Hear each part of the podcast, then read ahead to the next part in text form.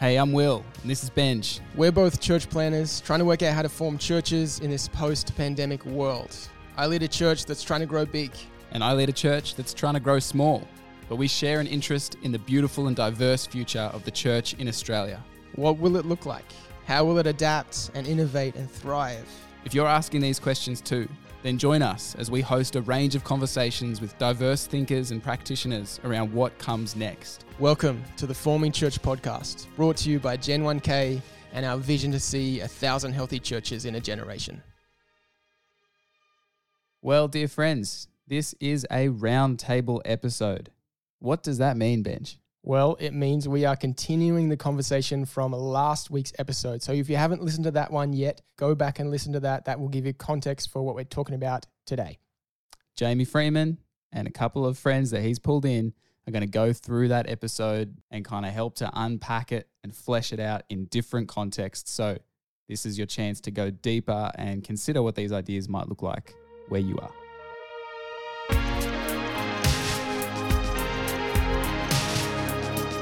Well, welcome to the Forming Church Podcast Roundtable Conversation. In last week's interview, Benj and Will sat down with Melinda Dwight from Alpha to talk about all things evangelism and what this looks like both in Australia and beyond. Uh, with me this week, I have Ainsley, my lovely wife, again, and also Belinda. Welcome, guys. Thank you. Thank you very much. It'd be great for people to get to know you, Belinda, a little bit more. So, can you paint for us a bit of a picture of what life and ministry looks like for you? Yeah, I'd love to. So, life for me is lockdown life right now, but it's not too difficult because I have a great family. I don't just love my family, I like my family. So, I have three teenage boys and a girl in primary school who are currently Zooming on their uh, school lessons, I hope, right now. I think I can hear the Nintendo, to be honest. And um, my husband, Tim, he works in construction. So he um, has very early mornings, which means our whole family routine is really based around very early mornings. Um, and I live in Dapto on the south coast, and I'm a proud Daptoian. We're famous for things like greyhound races and our train station, but my my heart beats here. I, I love my local community. In terms of paid ministry, I do two days a week with you, Jamie, my boss at the Baptist Association. I'm an evangelism consultant, and I do one day a week at Gymea Baptist, also doing evangelism consultancy. Fantastic, thank you. And I feel quite privileged to be able to sit down with two of perhaps uh, the most inspirational evangelists that I know in my life, people who actually uh, have not only spent a lot of time thinking about it, but actually doing it. And Belinda uh, has many, many stories. And whenever she comes into the office, she inspires me again just about what it looks like to do life with people and to share faith. So, a really privileged to sit down with you guys. And speaking about lovely families, Belinda, um, yes. I'd love to welcome back Ainsley. She was on the podcast a couple of weeks ago, but for those who might not have listened, go back and listen. Uh, but Ainsley, do you want to share briefly a bit about your life and ministry context? Yes, sure. So I'm married to yourself. We have three boys um, who are quite young. So we're only homeschooling one at the moment, and two are just running amok. And I work for a ministry organisation called Olive Tree Media, and we make resources, um, particularly in the area of um, evangelism and mission, and and wanting to see people equipped in those areas. So I got you back for a reason, didn't I? Not just to hang out, but because you have not only lived experience of this, but you spend a lot of your time working in this space. Both of you do. So it's fantastic to be able to sit down and reflect on what Melinda had to say about the future of evangelism. So, guys, I'd love to hear what stood out to you in that interview. Well, I was hit by the research that Alpha does. I, I think it's just such a gift to the church, the way that they don't just sort of guess what's happening in an Australian context, but they have put time and effort and money into giving us research that we can use. So I really appreciate that. And and when she sort of described some of the results of those research, so things like um, Melinda said, all our digital searches are saying people are searching more about prayer and God. Uh, that really struck me as fascinating. And 49% of people say they never get a chance to have a spiritual conversation. And uh, that's like one in two. You know, that's a huge amount of people who are thinking, gee, I'd love to discuss what I'm thinking about spiritually. I just can't do it with anyone. And that really gave me hope. I thought, man, if that's true, I need to be braver. I, need to be the one, the catalyst, the person who starts bringing this up and seeing if I'm speaking to the one in two person that's willing to have a conversation. So, um, what stood out to me was statistics are useful and I should probably be a little bit braver. That's great. And as you heard those statistics, did they resonate with your lived experience? Um, like when I heard them, I was like, actually, at least in recent years, probably the last three to five years, I have noticed um, a growing interest from people in the area of spirituality. People asking bigger, bigger questions. And I think, uh, in particular, over the last 18 months during COVID, um, I've experienced that. Uh, more locally in our neighborhood and in the people who we do life with. But uh, yeah, I'd love to hear your experience, Belinda, as uh, yeah, and, and as you heard those stats. Yeah, I think that um, it's important probably to distinguish between spiritual and Christian. So I think people are happy to discuss their spiritual beliefs, understanding right now that that's a whole range of things. So I'm a middle aged woman now, and I, I think some of my friends are picking up new age beliefs. So I'm having spiritual conversations, but they're about energy and the cosmos and um, science from the universe and things like that. So there's room there to have spiritual conversations. And I think the important part is conversation. And so I'm finding if you're willing to have a conversation, if you're willing to not judge, if you're willing to give the other person space to speak, then they're willing to let you share as well. So I, I think if you're willing to listen, uh, yeah, I think that would match my experience. I wonder how that relates to the other point that Melinda made around uh, that we've shifted from a age of information to the relational age, and and so in a relational age, people are wanting to hear a bit more about um, what you think in terms of uh, spirituality and just life in general. Whereas, uh, maybe in times gone past, that looked different. Um, and you didn't engage into that space because it was about winning people over. It was about um, uh, providing particular arguments, but but I wonder if that that shift to a, a relational age is much more about curiosity and questions, and um, as you said, Belinda, listening really really well and uh, h- hearing what people are saying. Yeah. What stu- what else stood out to you guys? Well, I just think um, they were having this conversation, Will, Benj, and Melinda, around the baggage around this word evangelism. And I think, you know, Melinda sort of hinted at it, but we've all, you know, for those of us that grew up in church, we've all done the whatever evangelism course that was going at the time that we were a teenager. And um, I think there is, for some people, a bit of dread around that word, and there's baggage around it, and there's a bit of resistance to it. Um, but I think, yeah, the, the, statistics around people's openness to it, whether it's the sort of 70% of people out there who are prayers, or whether it's sort of the 10 million people in Australia that are ticking the Christian box but don't actually attend church, those people are going to be really interesting people to have conversations with. They're going to be really interesting people to actually approach the topic of Christian faith. You know, like, why do you tick the Christian box? What what leads you to to kind of identify in that way with this brand of Christianity?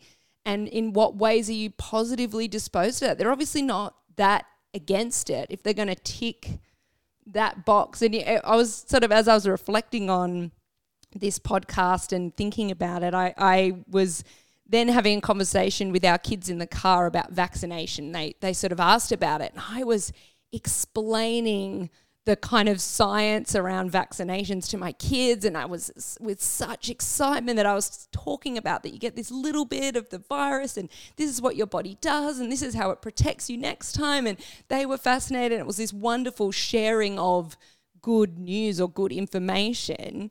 And I think however I think sometimes we can assume with evangelism that we're sitting in the car with a bunch of anti-vaxxers and that when we sh- go to share this news that they've already assessed it, they've already thought about it, they've already made their decision, they're already against it. And I think when we approach evangelism, I think we often think we're sitting with anti anti vaxxers or anti Christians, people who have already decided against faith. However, there are so many people out there that live in our street, that stand at the school gate with us, that that live in our neighborhood who are really positively disposed in some sense to spiritual things, to Christian faith, and that the work of evangelism is opening up conversations and letting their questions lead the way where we can have conversations about faith with them based on where they're at. But it's it's a fascinating thing to to actually approach life and go, wow, there's actually heaps of people out there who are really interested, hungry, open, wanting to have conversations about faith. And we just need to be led by the Holy Spirit to kind of just lean into those. Yeah, that's a really good example, Ainsley. I think that's really helpful. The idea of uh, making assumptions about who you're talking to. And, um, you know, there's that old joke there's two lots of people who hate evangelism Christians and non Christians. and, and, and I think like my job title, so I'm stuck with it, is evangelism consultant. You know, I, I just can't run away from the word. And I spent some time thinking about you know, do you use the word witness or faith sharing. And uh, when I do my training, I've called it Plan A, the Great Commission for every Christian. So I deliberately tried to avoid the word evangelism, but just say, like, hey, we've got this commission to make disciples. What might that look like? Um, but I think it's important to remember that evangelism is about speaking the good news. So I, I, think it's important that we still have some way of referencing. People need to hear the good news.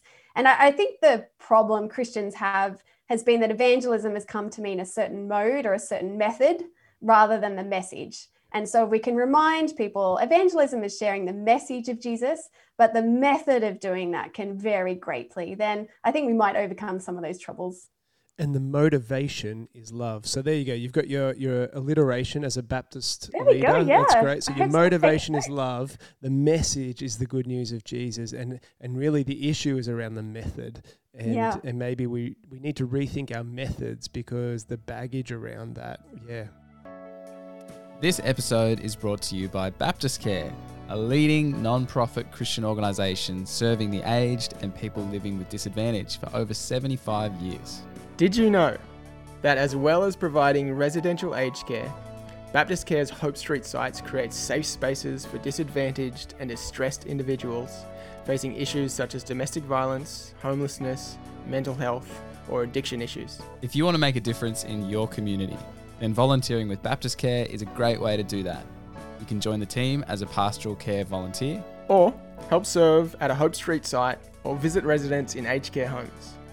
On Forming Church, we're always talking about ways that church can connect with the neighbourhood. And volunteering with Baptist Care is a fantastic way to do that. To get involved or find out more, visit baptistcare.org.au.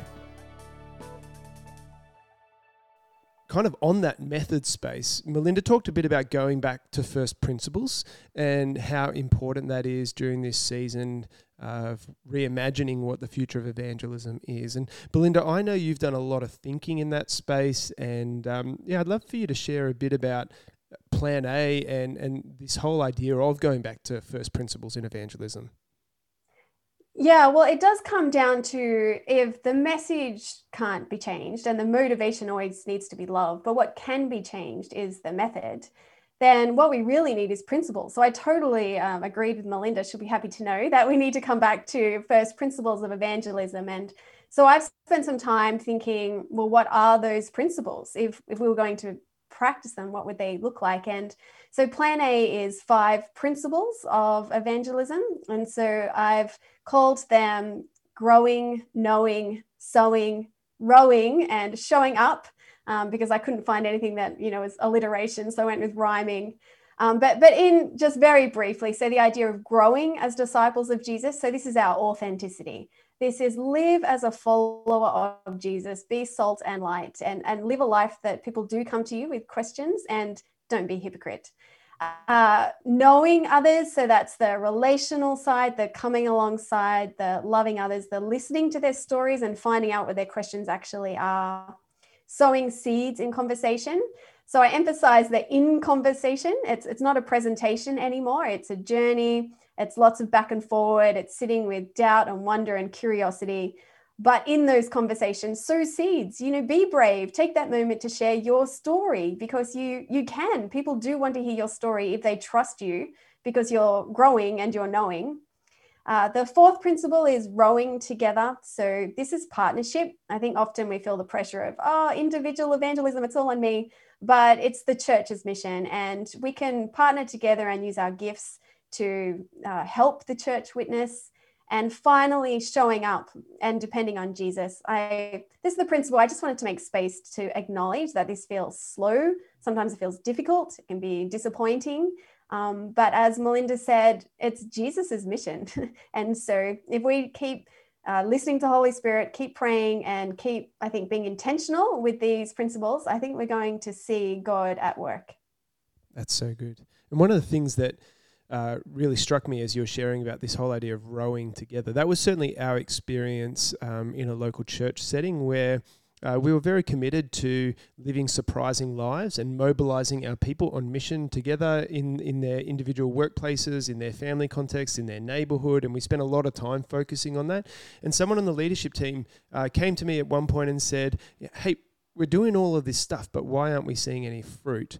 And I went away and, and sat with that for a while and spent time praying. And, and that verse about they will know you're my disciples by the way in which you love one another really um, struck me at that point in time. And that it's people need to be exposed to the way in which we love one another with a, with a deep Christian love. there's something so appealing about that, that that is part of evangelism and and it's not individuals just going off on their own. We see Jesus sending people out in twos and in teams, but but there's this sense of community life, um, Christian community life, where there is this um, radical generosity, radical uh, giving of oneself, radical trust of one another. Hopefully, in a good situation, that is really appealing to to people. Um, and so, yeah, really, as you were uh, sharing that, Belinda, that really struck me again. And I think it connects as well with the alpha principle around hospitality and around breaking bread and and this idea that um, evangelism is is also people being scooped up into the hospitality of the church and of community. And that's why alpha works so well is this community round the table enfolding aspect that Melinda touched on a few times. And that certainly is a huge part of people's journey to faith is becoming enfolded into or getting caught up in the crossfire of Christian love. One of the other areas I've done a bit of thinking on in recent years is this area of proxemics and how people inhabit spaces differently. And so you might have heard of the term personal space when someone is standing too close to you. And what that means is someone who is standing too close to you that you don't want to be standing close to you. If that was your kid or if that was your, your partner or someone who is a close friend or a parent, uh, you're quite happy for them to be in that intimate space, uh, but just not in your personal space. So the um, kind of identified four different spaces the intimate, the personal, the social, and the public space. And you know the research points to the fact that we inhabit those spaces in different ways. If you're sitting on the in a in a bus on on the way to the city uh, next to somebody and they put their hand on your knee, that's inappropriate, isn't it? Um, and if they whisper in your ear, that's not okay because that's a public space. Uh, but if that was your partner uh, and you were sitting in front of the TV watching Netflix in your home, that's a very different type of conversation. So it's thinking through uh, the types of conversations and the types of relationships we have and, and how we navigate that space uh, through the lens of evangelism as well that I think is really, really helpful. Um, so there might be a compelling um, public presentation that is accessible to certain people in certain ways, um, which is different to that um, intimate listening and responding to uh, the questions that somebody might have, where they share from a place of vulnerability.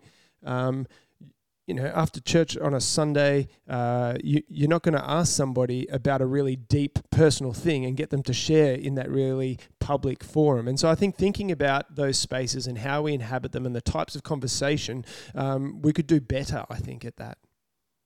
Yeah, that's, um, I'd be fascinated to hear what your reading, Jamie, because Gymea Baptist are working through that right now. The idea of different spaces providing different um, equipping for the church. So, yeah, a public Sunday gathering is quite different to a, a, missional community, which is very different to a life group, which is very different to a prayer triplet, and how each of those things feed into our own discipleship, our own growth with Jesus, but then also how can we include other people in that space. And I, I totally agree. I've heard Sam Chan say it many times the, the idea of our beliefs and values come from our community. You know, we think we're rational, that if you just give me a piece of information and facts, that I'll assent to it. But generally, our most uh, influence in terms of our thinking and behavior comes from our community. And so I, I think it's mm. very important to think about what are our communities doing and where and how are we including people in those communities. Yeah. Well, the idea of proxemics was developed by um, a guy in the 60s, uh, a sociologist and um, Edward T. Hall. So I think that was where I first came upon it, and it's kind of coming into popular literature now. And yeah, really interesting conversations I think that the church is beginning to have in this space. What else stood out to you guys? Oh, I think there was this um, really interesting coupling of that evangelism is both the love of people and it's also work and it takes intention. And so I think there was this beautiful idea that you're motivated by love, that we, when you care about people, you can't help but come alongside them and have conversations and be interested in where they're at spiritually and open up that space for them to explore faith. Um, but then there was this also this conversation around evangelism as work. And, you know, Melinda talked about putting it in her diary and asking herself at the end of every day, did I do that? Where was a missed opportunity, Holy Spirit? Where were you asking me to speak and I didn't? And um, I think we do need to kind of, I think sometimes we lean more towards, oh, evangelism, it's just so much hard work. Or we take the cop out of, oh, well, I'm not gifted at it, so I'm just not going to do it. I'm a different gift to the body of Christ. I, am not an evangelist. Or, or you know, we, we try to hold that evangelism is, is love and should come naturally and should be easy. And if it's not, then we just won't do it. But somehow we've got to hold both. Somehow we've got to have intention. Somehow we've got to realize it's going to take a bit of work, but also be motivated by love for people, not bums on seats kind of like, you know, great, we, we've got another convert tick, but just a genuine care and love for people and where they're at. And that if we can be motivated by that, then then it is work still. And we just gotta we just gotta work at it and work at how we can integrate it into our life and be intentional about it. Well, love is work, isn't it? Love is costly. Um, if you want a relationship to flourish, you have to schedule time you have to think about the way in which the other person receives love. So, yeah, there is that um, dynamic that love is work. Yeah. Yeah, I, I've tried to hold that tension together with the plan A principles. So, the last principle, showing up and depending on Jesus, that's to give people space to say, this hard, this work, you know, um, but also saying, but that's not the only story. That's not all there is, that there is that that relational aspect and there is the the joy of living an authentic life. So trying to allow that conversation uh, which i think melinda highlighted by um, as you pointed out ainsley starting by saying yeah you know we come alongside people but it's also work. So i think we need to have more of those conversations. We need to be real with people. There's no point pretending it's not hard but we shouldn't just speak of it like it's only hard. Mm. So the Forming Church community gathered online for the Form conference with others uh, not too long ago. And Ainsley, you shared a bit about um, some research into uh, people in Australia coming to faith. I wondered if there was anything in that that stood out to you, um, and and perhaps you know relating it to the experience of Alpha, or if there's anything that you could kind of share to this audience here as they're listening. Yeah, well, I guess the the main the main sort of highlight piece from um, this research um, that was done into how Australians find faith in Australia today. Basically, why are unchurched people becoming Christians? Um, that basically pre conversion engagement in spiritual practices was a critical element of non Christians' journey toward faith. So I think often we think our spiritual practices, praying, reading the Bible, going to church, being part of a small group, um, meditation, silent retreats, fasting, we, we, we think those are things for Christians, that they refine our Christian faith, that they draw us to Jesus, that they are part of our discipleship. But I think what was amazing about this research was that all of the research participants talked about spiritual practices as part of their journey toward faith and that that was how they met Jesus. That was how they experienced God for the first time. And I think we, part of our sort of, I guess, work of evangelism is looking at invitational opportunities for people to participate in spiritual practices with us. And certainly in our church planting journey, I think we saw that a lot. We saw that people were really happy to be enfolded into community. They were really happy to come to church on a Sunday or be part of a gathering or, or even, you know, serve and, and garden at someone's house or, you know, they were happy to be part of the Christian community and that that was part of their encountering of Jesus and their steps toward faith as opposed to kind of we need to convert people and then they do spiritual practices as part of their kind of formation. Um, so yeah, that was probably the main thing, and and a reminder about this idea of invitation that that as Christians, a huge part of our our um, role in evangelism, and Melinda talks about this in terms of Alpha, is we need to invite people. We need to invite them into those spaces and and and yeah, I guess the worst thing they can say is no. Um, but a, a, lot will probably say yes, and that that's a, a, big thing that we need to lean into and, and be led by the Holy Spirit as well. That, you know, in the, in the talk I did at Form, I looked at um, three passages in Acts where, where people, I guess, are converted. And the role of that Christian person, they were so in tune with God. They were so in tune with God's prompting, God's vision, God pointing out a person um, and we need to, you know, as Melinda said, we need to pray more. Yeah, I think um, that's one of the reasons why Alpha works so well. The idea that actually sort of starts a spiritual practice. I don't think the person signing up would maybe even see it that way, but the idea of a regular time at a regular place you show up and you see the same people and you're part of community and then you have a, a spiritual conversation around jesus or what is the bible and so it's actually a participation in those spiritual practices which helps form them and you know, even the idea of prayer is introduced like praying come holy spirit and uh, I mean, there's so many great things about it. It works on so many levels, and I think that's just another reason why Alpha works so well. This episode is sponsored by Baptist Financial Services. Invest with purpose. Find out more at bfs.org.au.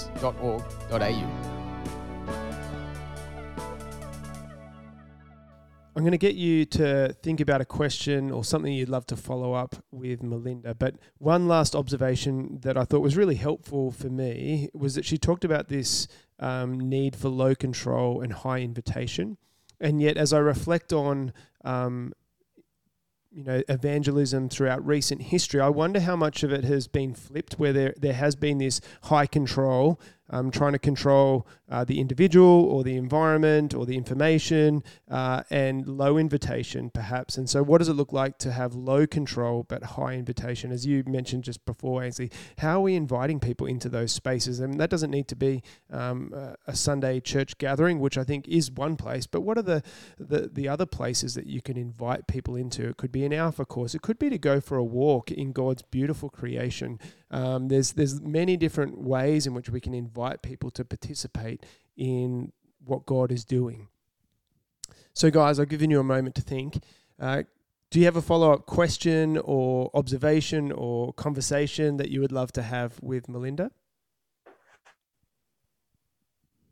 Yeah, well, I I would probably ask her to share a personal story I, I'd love to hear a time when it was her intention that it was in her diary that that um, by having it there, prompting her every morning, that that was the the prompt that was needed for her to actually sort of take action that day. Or or I'd love to hear a story of how um, yeah God brought someone across her path that she would not have noticed without that intention. So I'd love to hear. You know, she said she's a storyteller. I'd love to hear some of her stories.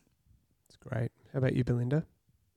I'd love, I didn't have so much as a question, but I'd love to have more of a conversation around those KPIs she mentioned. So the, the easy ones to measure, butts and budgets.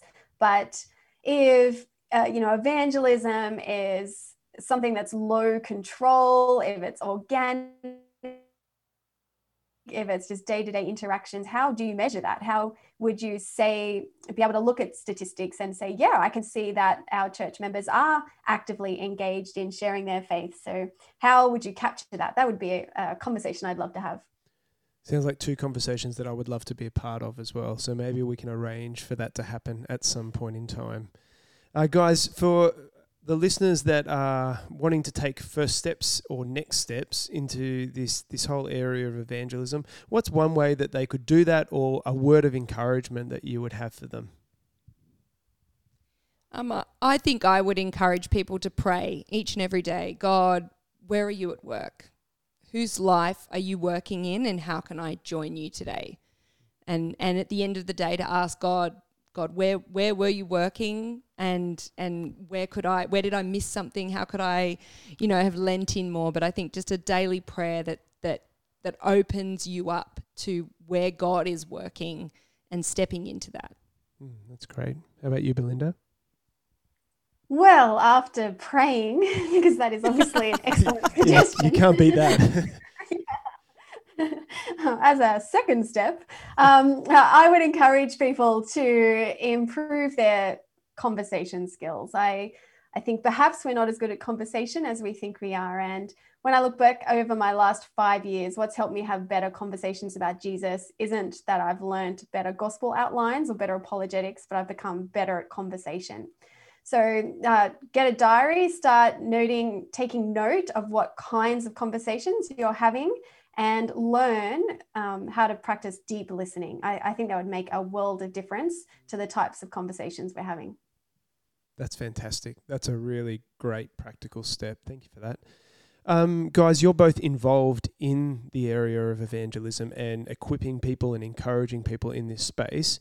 Uh, Belinda, if people are wanting to hear more about Plan A and get connected with it, uh, what are the ways that they can do that?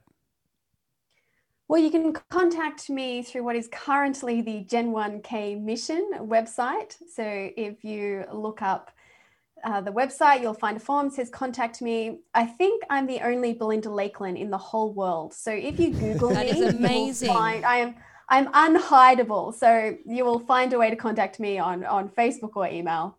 And what are some of the things that you can do uh, for churches and for individuals in this space? Yeah, so I'm employed to help Baptist churches think about evangelism. So I'm just happy to have a conversation about what it might look like for your church members to run Alpha or be involved in building a discipling culture, BDC. Um, but I'd be more than happy to chat about Plan A and what it would look like to introduce your church to the principles of Plan A and how you can help people start living out those first principles of evangelism. There's some sermon outlines and Bible study and life group material. There's a, a range of resources around Plan A that you might find helpful. That's great. And another thing that you've been doing in, in a few different places is coaching leaders uh, in this area and coaching churches. And so, um, yeah, what a great opportunity for people who they might not feel like uh, they've got that gift, but they would love someone in their church to be connected into that space and to have evangelism championed in a local context. Um, we'd encourage you, please, to connect with Belinda. She would love to support them and to see that uh, grow and flourish in your local context. Ainsley, how about you?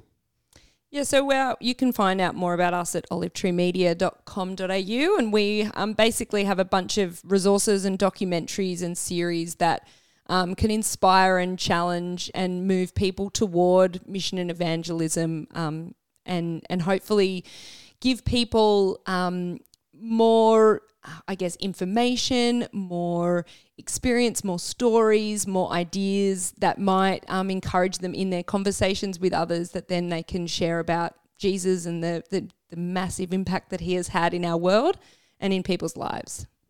That's fantastic. Thank you guys so much for the conversation today. I really appreciate it. And uh, thank you for listening. You can join the conversation online via our Facebook group. Just search uh, Forming Church Podcast Facebook group and you can join there. And we're having some really great conversation at the moment around these interviews and the roundtable conversation. So please join the conversation online and you can also follow us on Instagram.